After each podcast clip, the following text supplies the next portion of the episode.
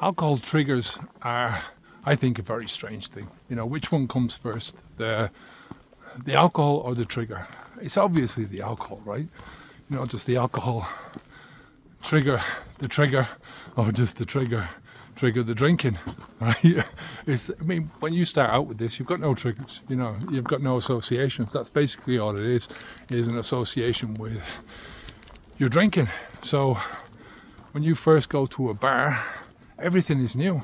You know, when you first, you know, when you're a kid, you don't think about celebrating with alcohol or relaxing without alcohol. You know, these are all things that you learn, they're learned behaviors as you move on up through the journey. So, you know, um, that's a good thing. You know, you can get rid of the triggers as well as build them. You know, think about it like Pavlov's dog.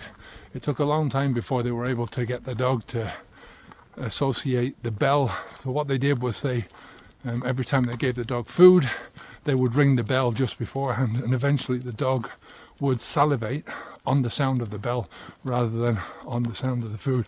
You see it with us. I mean, with the two dogs, we can. Uh, I can close the laptop, and the, the boys know in the morning that it is the morning. Um, closing the laptop means that it's time to, to go out, and the two of them will jump up and just wait there, you know, staring at me, putting emotional pressure on me. it is what it is. But uh, that's the way we work as well. It's just part of that old brain that we have.